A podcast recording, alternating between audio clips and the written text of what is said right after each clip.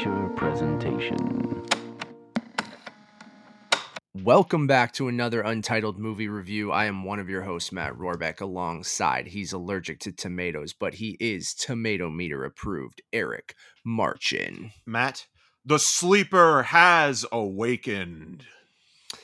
Yes, it has. It is day 4 of the Toronto International Film Festival. It's bright and early. Eric and I got a full night's sleep last night. Hurrah! Oh, yeah. Sort of. But yes, today we are reviewing one of our most anticipated films of the festival, Denis Villeneuve's Dune. Probably one of our most anticipated movies of the year. I think for the last 2 years as well, it was on our most anticipated list. Eric, I know you were a big fan of the novel in high school. You've seen the David Lynch version. I sure have. People have told me to avoid it because I might as well just watch this one. Now I'm second guessing that. But I can't wait to talk to you about this because we got some spicy takes again, Eric. We got some spicy takes. Matt, we are going to be the mind killers of the Dune discourse, if you will. And thinking about, like, as you mentioned, we even did a Dune preview. A prune, if you will. We saw Dune at noon, but summer. Then also did a prune earlier this year. Yeah, and we were really excited with the footage that we saw that highlighted, you know, the world building and the scope and Hans Zimmer's score. And then we watched the movie at Scotiabank Theater in Toronto, as you mentioned, Dune at noon. And probably the best way to experience it, with the exception of maybe watching it at Cinesphere. Although in retrospect, thinking about how uncomfortable those seats are at Cinesphere, being a movie that's 155 minutes long, probably a good thing that we did see it at Scotiabank Theater. I honestly, like, because the screens are pretty comparable, like, I think they're almost identical in size. Correct me if I'm wrong. Maybe Cinesphere is a little bit bigger, and I don't think they were showing it on film at Cinesphere. I think it was still a digital, like, laser IMAX projection. But either way, yeah, we did see it as Denny intended, which is in IMAX, which I feel like, you know, when we're getting into the positive spoilers, Eric and I it's probably my biggest disappointment of the year, and in quite some time, because again, it pains me to say this, because I don't think anyone would consider Eric and I, you know, of the contrarian mindset where we just want to take down Dune because it's this giant movie that people seem very excited for, because, like, we were those people. We love Denis Villeneuve. I have loved, you know, speaking of TIFF, I went to the retrospective and saw a lot of his French language stuff because I was only kind of familiar with his English language stuff before that.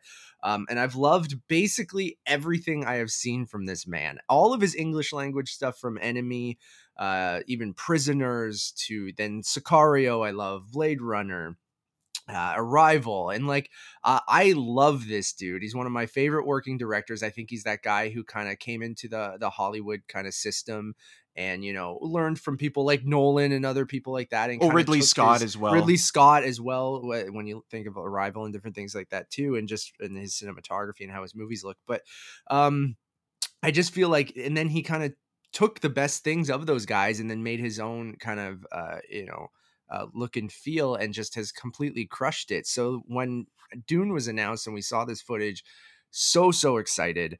The cast is incredible. When you looked at kind of, you know, just the score, what we talked about, everything, I was just so pumped for this movie. I thought it was going to be great.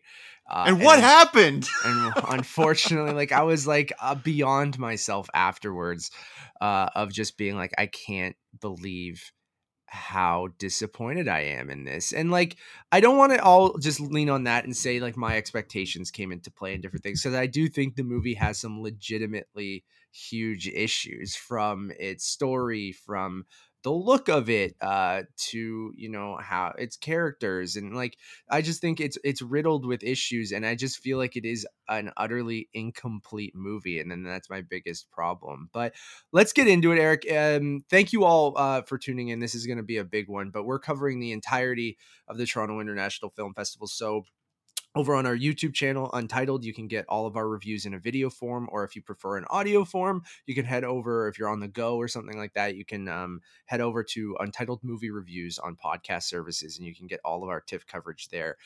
We have tons of reviews out right now. I'm already blanking, but Spencer, Last Night in Soho, some big ones, as well as some smaller stuff as well. So it'll just all be individual reviews over on those two channels. So if you're over on YouTube, subscribe, hit that notification bell, drop a like if you agree with us or disagree with us and just like hearing our perspective, because that's okay too.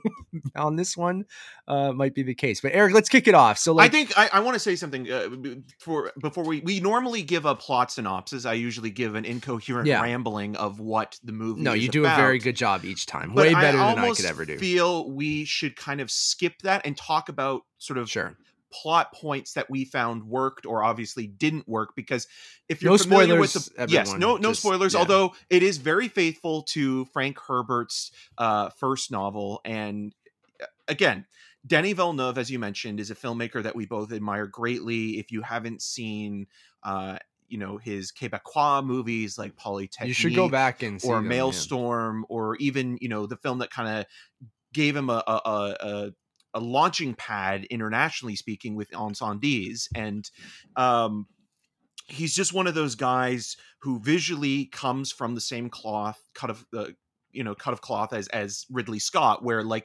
his visual aesthetic is the thing that people really remember him for or know him for.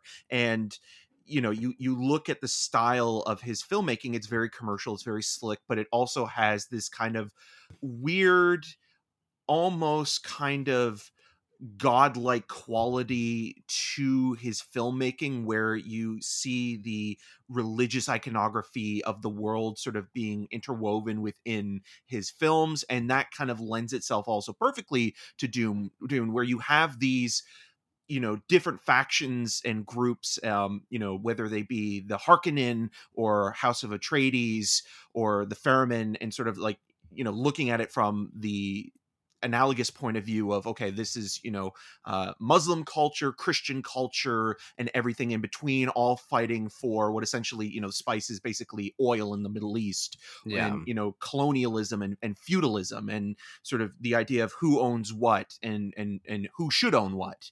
And so a lot of that lends itself to an ambitious canvas, but Frank Herbert's Dune is such an unwieldy book to begin with that when you look back and see this is a property that has been attempted to be made over the decades.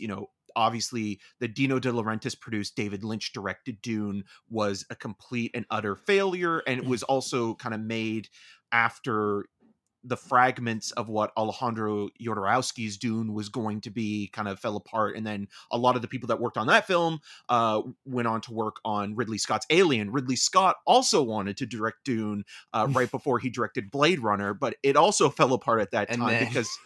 Yeah. So it all comes full circle in this weird cyclical kind of way, but it also kind of goes to show you that. And then obviously as well with a lot of the sci-fi miniseries that, came out in the early 2000s, one of which actually had Susan Sarandon in it as well. And you think to yourself, okay, well, maybe it's just not meant to be.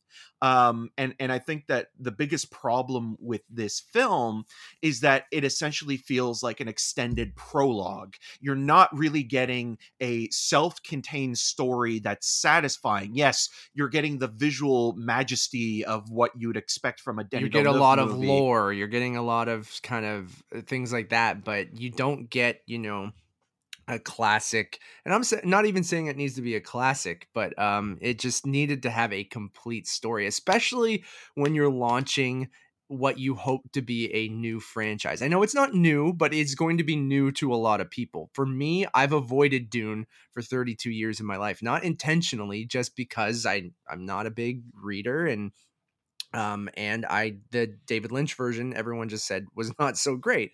So I've kind of avoided it. So this is brand new to me. So to make a movie what seems like it's trust us, you're going to get the whole story, which is not guaranteed, or it's made for the fans of the book because they know what they're going to get or what is to come. So you can kind of just show them like, look at all the cool stuff that I'm kind of teasing or different things like that. But when you come in fresh and brand new to this world, it kind of drops you in and it is dense and gives you a lot of backstory and things like that. And then the movie takes its time over 2.5 hours, 2.5+ hours to kind of just give you what Eric mentioned of like, the prologue of like, it doesn't really give you a story. It kind of shows you what the story is going to be over what seems like the next couple movies or a franchise and a potential TV series that will bridge certain aspects of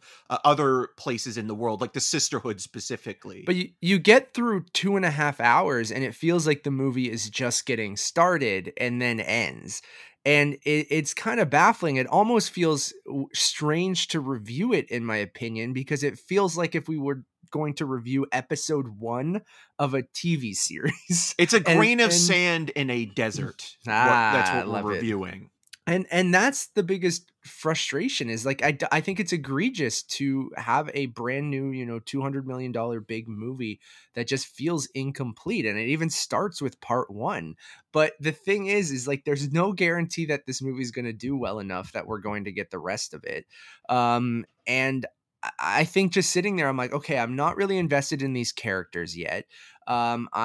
The world is intriguing because I think with the IMAX footage and the scope and the cinematography is good. I didn't love like the color palette, and the movie just has a lot of browns and some oranges and it's shot in Jordan specifically. And there's a couple sequences that are shot in Norway as well. And it kind of has like your traditional kind of like sci-fi landscape of a barren world. Arrakis is, as described, you just like a giant. And I get that that's part of it, but then the movie just feels empty to me, where you have a lot of industrial looking kind of buildings that are gigantic, and I keep going back to the scope, which I think is astonishing at times, especially if you see it in a giant IMAX screen, but then I just felt it was empty and kind of drab and which made it hard to get invested in this world. You're giving me cool backstory with the Harkons and the Emperor and who was on Arrakis before, and then the native people to the land and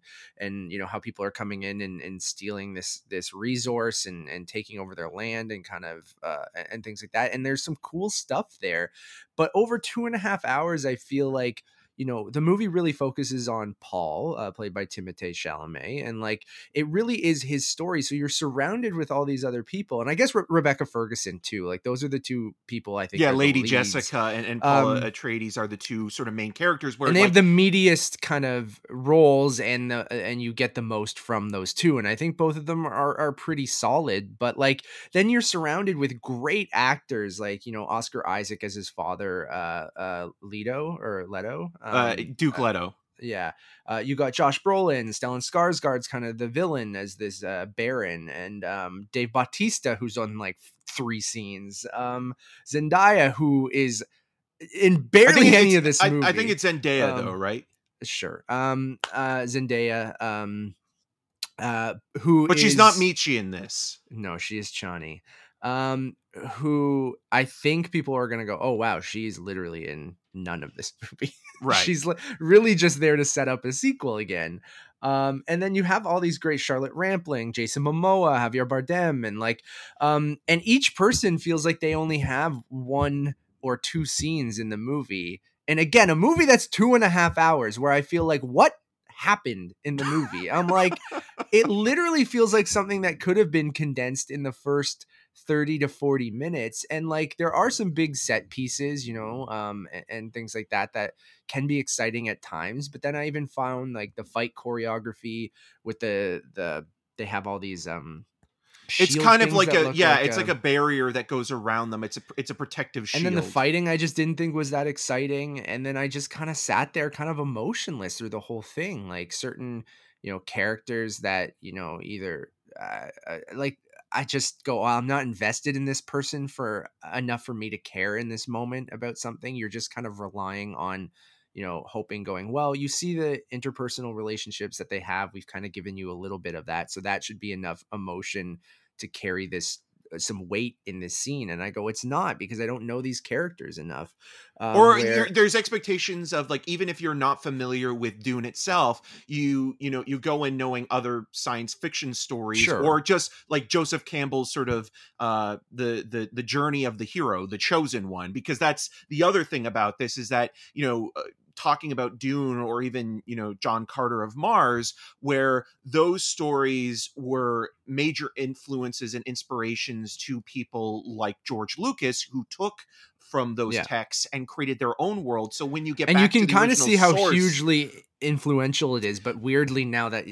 when you get back to the source material and you adapt it, it just kind of feels like, oh, we've already seen a version of this that maybe was, again, inspired by that, and it's the source material, it's the granddaddy of them all, but it kind of loses a little bit of weight and luster because it's been... influenced and inspired by other things over the decades. And that's kind of what both although I think John Carter, it's been a while since I've watched it. I think John Carter's a little bit more fun than Dune. And I think the biggest criticism Denis Villeneuve's had in his entire career, and I've never really kind of subscribed to that, is that his movies are very cold and clinical until now. But it's not done in a way that's, austere and thought provoking. It feels like which I think Blade Runner and Arrival did that. Yes, it's setting up the world, but it's doing so at a sort of minute pace that when you get to the end of the film, you ultimately feel like, what was the point of watching that movie? Because it's all just literally... not even set up. It's just kind of just establishing, okay, there's this planet that the House of Atreides have become the stewards for. The Emperor forced them to do it. Yeah. And there's the political turmoil between all these other families and communities. And again, it's all sort of referencing actual historical sort of world building in that way. But what ultimately it fails on it, and again, we've talked about this, is that it just doesn't seem to be able to tell a fulfilling story within the parameters of 155 minutes. David Lynch's Dune is not good, but after having watched Denis Villeneuve's Dune, David Lynch's Dune 1 feels more organic and alive and pulsating, and it skims through a lot more than just the first book with Dune, with David Lynch's Dune. But what it does is it feels a little bit more realized. I think my biggest problem with David Lynch's Dune is that it's very mundane. It's just kind of boring for a filmmaker who, is one of the most interesting and surrealist kind of guys out there, and just him as a personality, it was taken away from him. And again, like, they were trying to make, another Star Wars movie after, Return of the Jedi had kind of played its course. So when you're watching David Lynch's Dune, you're thinking to yourself, okay, it's not really representative of David Lynch's career, but at least it's telling a story from beginning to end and not having this expectation of thinking, okay, we're going to make this a giant franchise. Like, it's making a movie from beginning to end, start to finish, and it tells a full story.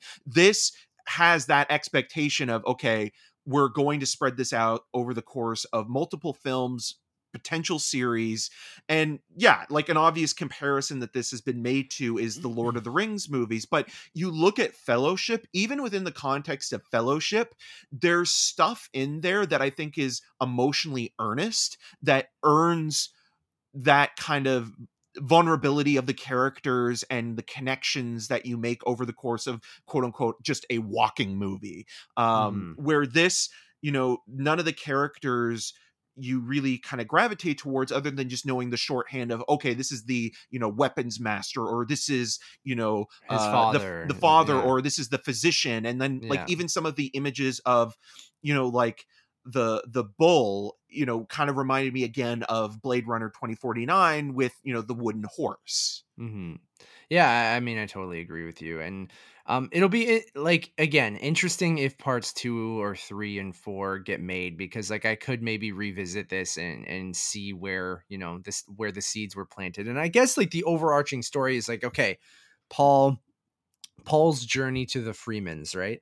Fremen, to the Fremen. That's kind of the simplest way of portraying this. He's has these visions and he needs to get to these people, even if it's subconsciously.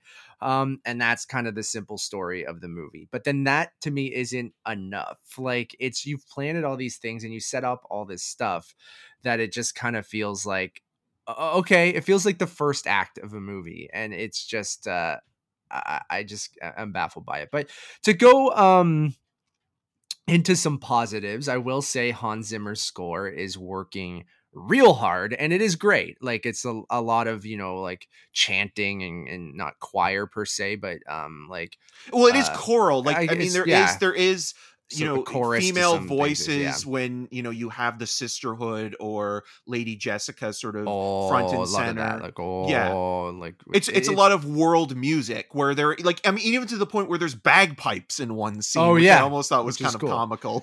Yeah. And I do think that the IMAX cinematography, as much as I really kind of was turned off by like the brown and kind of lifeless look of the movie, the IMAX footage, like, I understand why they're like, oh, you need to go see this in a theater. Because I just don't, if we were this disappointed seeing it in the best way possible, like, I feel like if I'm watching this on my TV on HBO Max, like, I'm just kind of, I'm like the footage wouldn't even be that impressive, right? Where at least like when you're in this massive screen and it takes that almost 4x3 giant lengthy aspect ratio in the IMAX theater, where you just see the massive scope of these buildings and ships and things like that. Like, at times it is, like I said, astonishing, where you're like, oh, this is, and we've seen it, you know, in Nolan stuff and other people who have heavily used IMAX, but, I love the IMAX format. And so when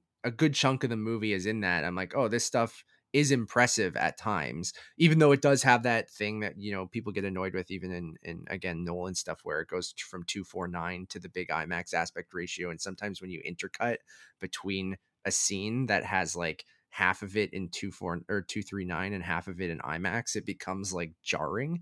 I don't know if you felt the same way, but yeah, IMAX a little bit. But when you're watching kind of that full frame, that kind of completely encapsulates the screen, I think sometimes it's interesting to see like where certain, like, say, characters are within the frame, especially when you have, you know, scenes of action. There are some really nicely choreographed action set pieces where, like, there's one that I think there's not a lot of it, but there's kind of like a fight between, you know, the House of Atreides guards versus this sort of elite group of killers that are hired by the Harkonnens, that it's almost like you're looking at like British warfare, where, like, you know, the classic kind of style of standing in one position, firing the weapon and then standing down and letting the next one come back. And it's all done on like on a staircase, which very much feels like it is referencing also Battleship Potemkin a little bit as well. And I think those moments are good, but they're fleeting throughout. And again, it's the same thing with the cast, where like you look at like,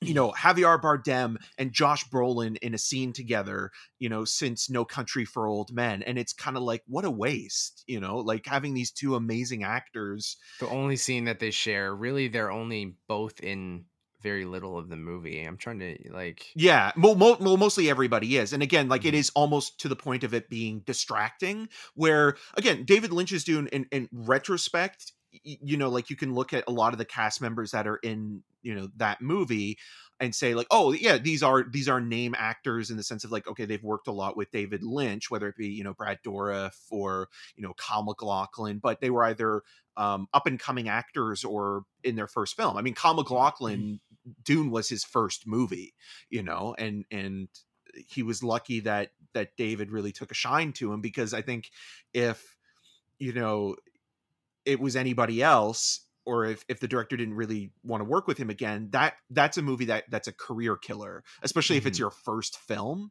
Yeah. And so luckily they did Blue Velvet afterwards, and, you know, history was made there with, in terms of, you know, creating a great subversive sort of neighborhood murder mystery. But to you know, oversimplify that one, but it just kind of feels to me like everybody in this movie is chosen for their roles for the most part. Not everybody. There are some really wonderful character actors kind of spread out, but it just almost feels like, okay, we need these big names in order to make the movie because, you know, we're selling this weird cult sci-fi novel that kind of lonely, weird kids in high school read the book. I'm talking about myself with that case, but it's not mainstream like Star Wars or even Star Trek. It's such a fringe thing that you need, you know, Timothée Chalamet, and you need, you know, people like that to kind of, and Zendaya, to really sell the film, because it's not going to be a commercial hit otherwise. Like if you get like the best actor for those roles, mm-hmm. it might still not sell. So they're kind of trying to hedge their bets with like, okay, who's really hot right now and in the moment. And I don't even think anyone's like bad or miscast or anything. It's just almost that but it's just really so distracting, like, yeah. Right? Where like, I think if you got actors that maybe were unknown and you didn't have this preconceived notion of who they are or what they've done previously, you might be more invested in the world, or at least be able to suspend some disbelief when it comes to looking at who these characters are. Because mm-hmm. again, you know, you don't really come away being like, you know, Paul Atreides is, you know, the Luke Skywalker of, you know, or the Frodo of this world. Like he's such a memorable character. You basically say, oh, Timothée Chalamet, you know, got an Oscar nomination a few years ago for Call Me by Your Name and is now kind of cashing in those chips and being in this big studio project that cost $200 million to make. And it is kind of almost comical that, you know, a cult, you know, sensation has a $200 million budget. It's just bizarre. We talked about this even a little bit with like the Suicide Squad being a film that it's like, you know, it's a trauma movie, but with $100 million budget. And it's kind of very similar where the studio is taking this giant risk because, you know, Denis has done so well, even though Blade Runner 2049 was also a commercial misfire, but a very good movie. And I think that if you really want to see something that is, you know, representative of his entire career up until now, that's the film you go back and watch. Mm-hmm. No, I mean, I totally agree. And I saw someone tweet this out being like, they almost applaud him for playing chicken with studio money with this movie, because right. it's like, I totally get that, where he's like, I'm doing it and I'm banking that you're going to let me make more of them, because I'm like, God bless you, dude. Because like, again, I love the guy, and I think that, you know, he is one of the best working directors in Hollywood. And I was so pumped for this, and I'll always still be excited. I'll be excited for more Dune movies if they get made, because again, I was, when we were walking home from this movie, I'm like, I didn't like it. I was really disappointed, and I thought there was a ton of problems as a singular film, but I will be mad if I don't get more because I feel like I invested too much. Yeah, right? I feel like I got just part of that story, and I want to revisit this movie, you know, 10 years down the line and go, okay, we got Dune's part 1, 2, and 3, and now I can look at it as a complete story, and maybe I like it more in retrospect, because it's, yeah, maybe not a ton happens, but I can see how they set up different plot points or characters and things like that. But as someone who literally is brand new to this, they didn't do enough to get me like invested in this world. Like it even feels weirdly like the scope is gigantic, but then the movie takes place mostly on Arrakis, and you get a little bit from the Harkonnens and their kind of faction that involves Dave Bautista and Stellan Skarsgård. And I like the design of him. And you said he's more gross in the novel, right? But he's more pulsating. Yeah. And I wish it was kind of grosser or weirder too, but like, it does have some weird stuff that I think is cool, that like you said, Eric, like you can tell that this novel has inspired so many different, you know, creators or stories. Like a lot of this reminded me of Hideo Kojima. I've talked about on our last draft. I was rewatching kind of the Metal Gear games in kind of a movie format on YouTube. And I wouldn't be surprised if Kojima is a huge fan of Dune, because it does a cool thing where it kind of takes that militaristic kind of, you know, political kind of vibe and meshes that with sci-fi. And I think that's really, really cool. And that's what Kojima does in all of the Metal Gear games. And you talked about that one fight on Arrakis on the staircase where they bring these kind of assassins down. And those reminded me like Raiden from Metal Gear Solid 2, like with the sword and the silver or the grayish kind of suit, or cyborg ninja and stuff like that in Metal Gear. Like you can really tell that people like, this is a hugely influential story. And that kind of is, yes, that's cool that we're finally seeing a fully realized kind of big budget version of this, but not even fully realized. I'll backtrack that on right away, like maybe from a visual standpoint and stuff like that. But again, I keep going back to, I feel like it's incomplete. Like I can't even tell you what the full, what the story of this movie was other than setting up future movies. And well, you already summed it up. It's Paul Atreides looking for the Fremen, yeah. and that's kind of it. And that is kind of it. And like I don't get enough from the Harkonnen of what their kind of motivations are.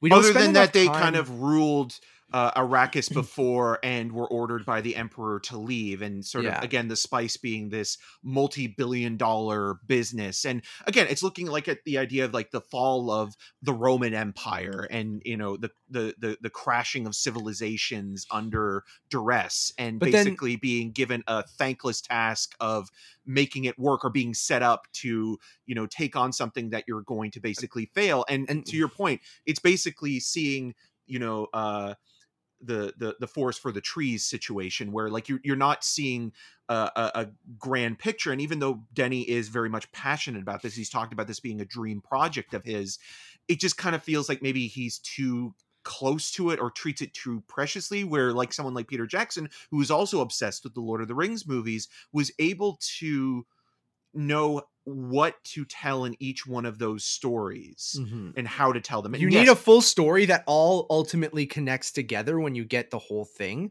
but you need each one to kind of feel like it has a beginning, middle, and end, where I feel like this is the beginning, we're going to get the middle, and then there should be an end, right? It's not even the beginning. Like we keep saying, it's the prologue to the beginning. Yeah. It's the start of it could Dune. Even be a little bit, I could be more forgiving if we spent a little bit more time. Like we had enough time in this movie to go, okay, Paul's journey in this is pretty simple. We've already kind of explained that. So, but we weirdly spend the entirety of the movie with him, where we get little snippets of the Harkonnen, we get little snippets of the Fremen, mostly through Paul's visions and things like that, where we don't actually spend enough time. We get it through exposition, through Jason Momoa's character, Duncan Idaho, stupid name.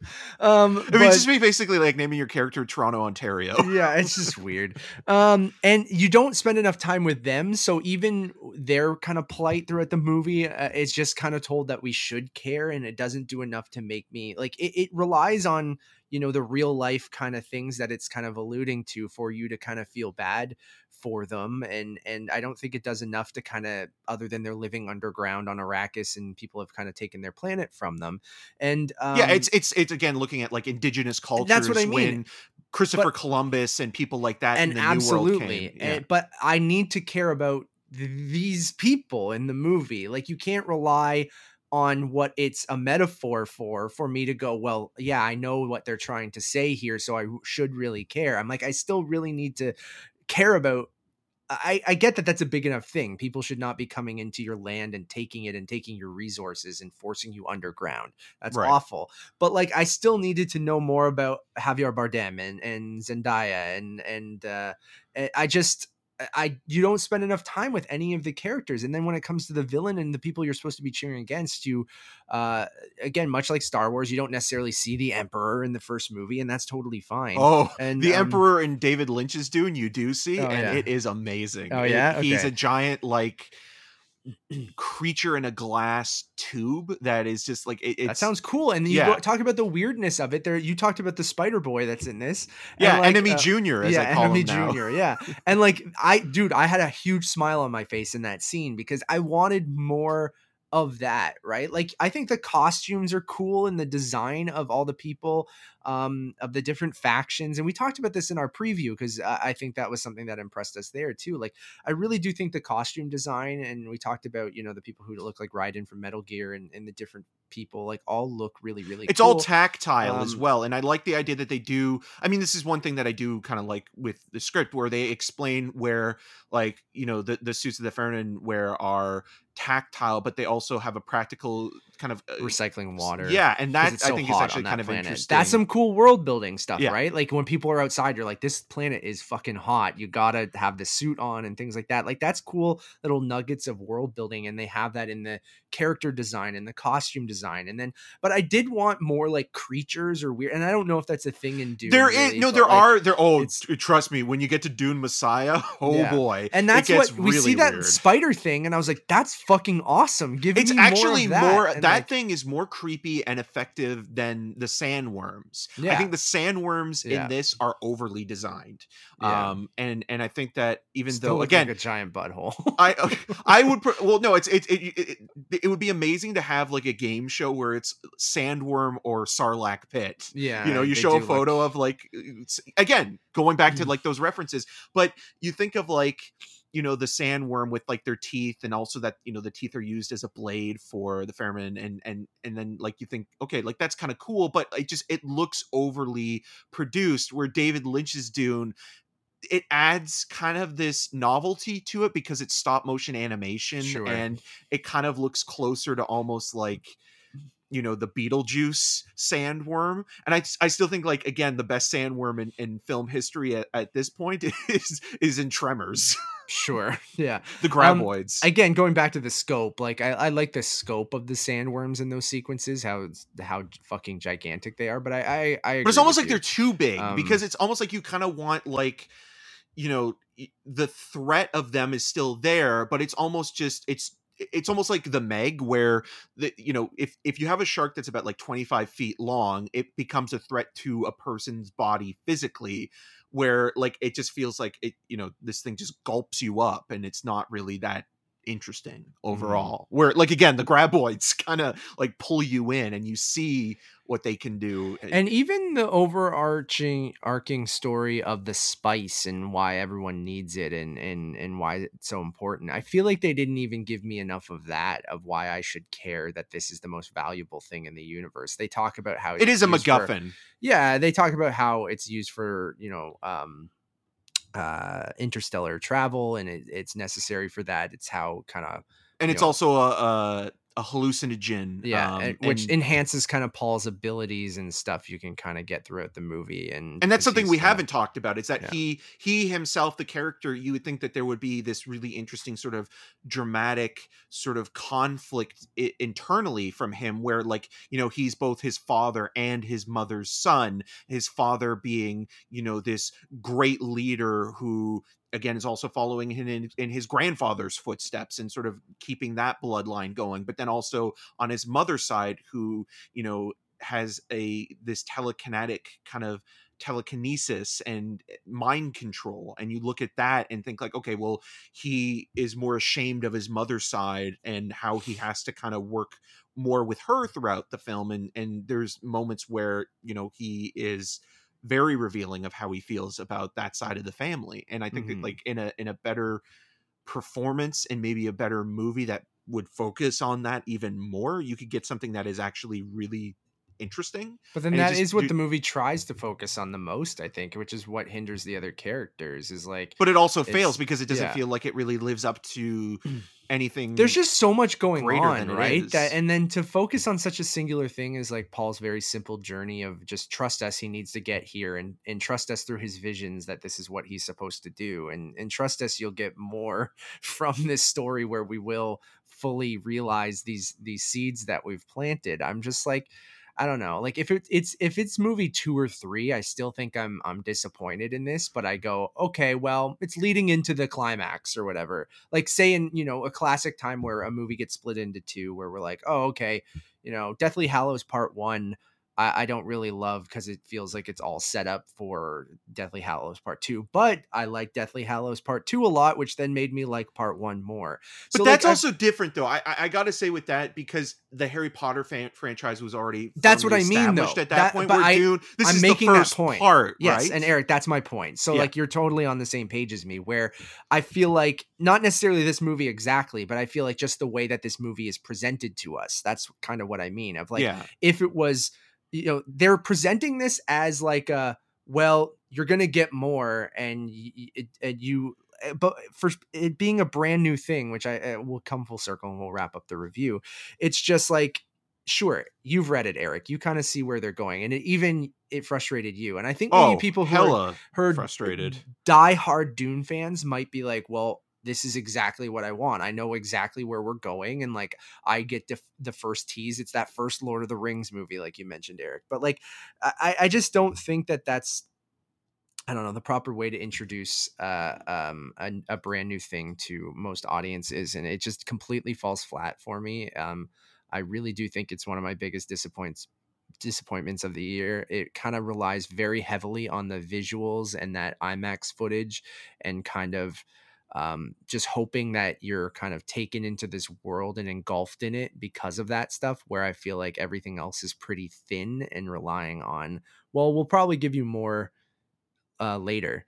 And I can see why Warner Brothers is working really, really hard to make this successful, because I feel like, you know, it really relies on getting more of it. And, I don't know. Like, I just think the cast is wasted. I think it's kind of ugly throughout the action sequences. Like you mentioned, Eric, there are a couple cool ones that really, with the scope of that IMAX footage, look pretty astonishing. But even then, when it came to the hand-to-hand combat, which there's a lot of, I found it kind of like, especially right after seeing Shang-Chi, and I'm not saying it should be the same style of fighting or anything like that. I just feel like that fighting is so kinetic and so much fun. And I'm not saying this movie needs to be fun, but the action was fun to watch, where I think everything in this movie is kind of drab and empty. And there was nothing that made me go, I want more of this world, other than like, okay, there's a couple things that are kind of cool that I want to know more about, but I wish I knew more about them in this movie, rather than going, am I going to get a new one in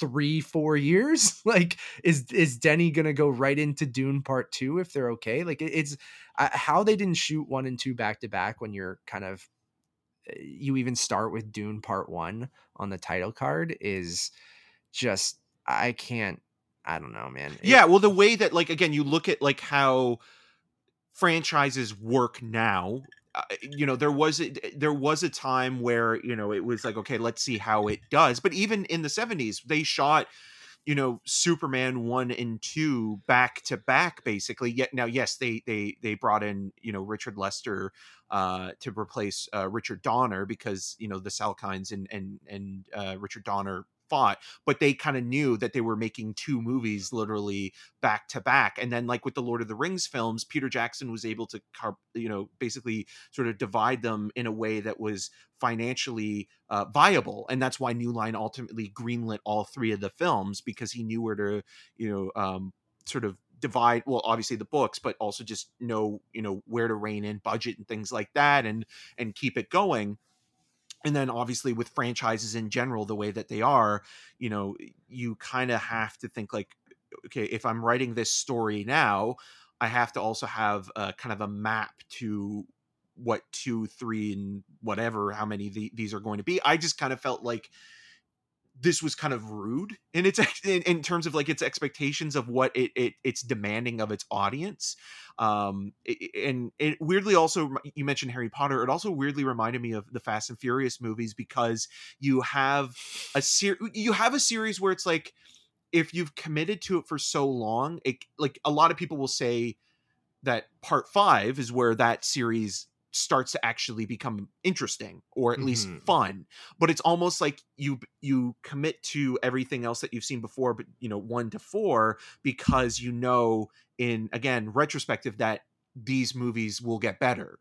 You know, you're committing to Dune thinking like, okay, if I do get a Part 2, maybe going back, I'll appreciate Dune a little bit more. But looking at this as it is, as a standalone movie that is telling a story, it fails. It's very thin. Completely fails. And if you were to have told me a year and a half ago that I would give Paw Patrol the movie a higher review than this, I tell you, you were crazy. Because I look at this, and then like also, you know, Denis Villeneuve has gotten this kind of partly a bad rap, but also, you know, like this kind of fanboy wattage that Nolan has as well. And that's what I mean. Like, I feel like he's kind of taken that a little bit from Nolan in recent years. But thinking that both Tenet and Dune, these giant Warner Brother films directed by a tour filmmakers with IMAX footage, have both completely disappointed us, because I think like we were a little bit underwhelmed by both of them. And then like even someone like, you know, Leos Carax, who normally I love his movies to death, and then watching Annette, I was just like, Annette, what's happening, Matt? What's happening? I know. I'm totally with you. I will revisit this movie if a part two is going to be made and is getting made. And I'm hoping that, you know, I know even from the beginning, we understand, because I know some people might watch this and go, oh, their expectations, like we knew it was only going to be half of the novel or whatever we got of the novel. Like, I understand that. I get that this was only part of the overall novel, but you needed to still look at that novel and go, okay, where's a good point to end that still gives people a complete kind of still beginning, middle, and end that feels satisfying as, and that's representative movie. Of what because Frank Herbert's Dune is. If you wanted to do this, then make it a TV series. That's what TV is for. Is like, oh, we need longer form storytelling. We can't fit this story into one movie, so let's make it a TV show because we have a little bit more time to spend with these characters and make you care about them, and just that way I can wait week to week or get like the full story in 10 hours or 12 hours, whatever you need, and then wait for season 2 because I still got a full arc. Where this to me feels like season 1 episode 1 of a television show that is setting up a story, and now that's it.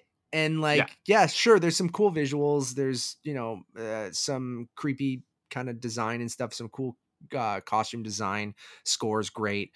There is some cool stuff in there.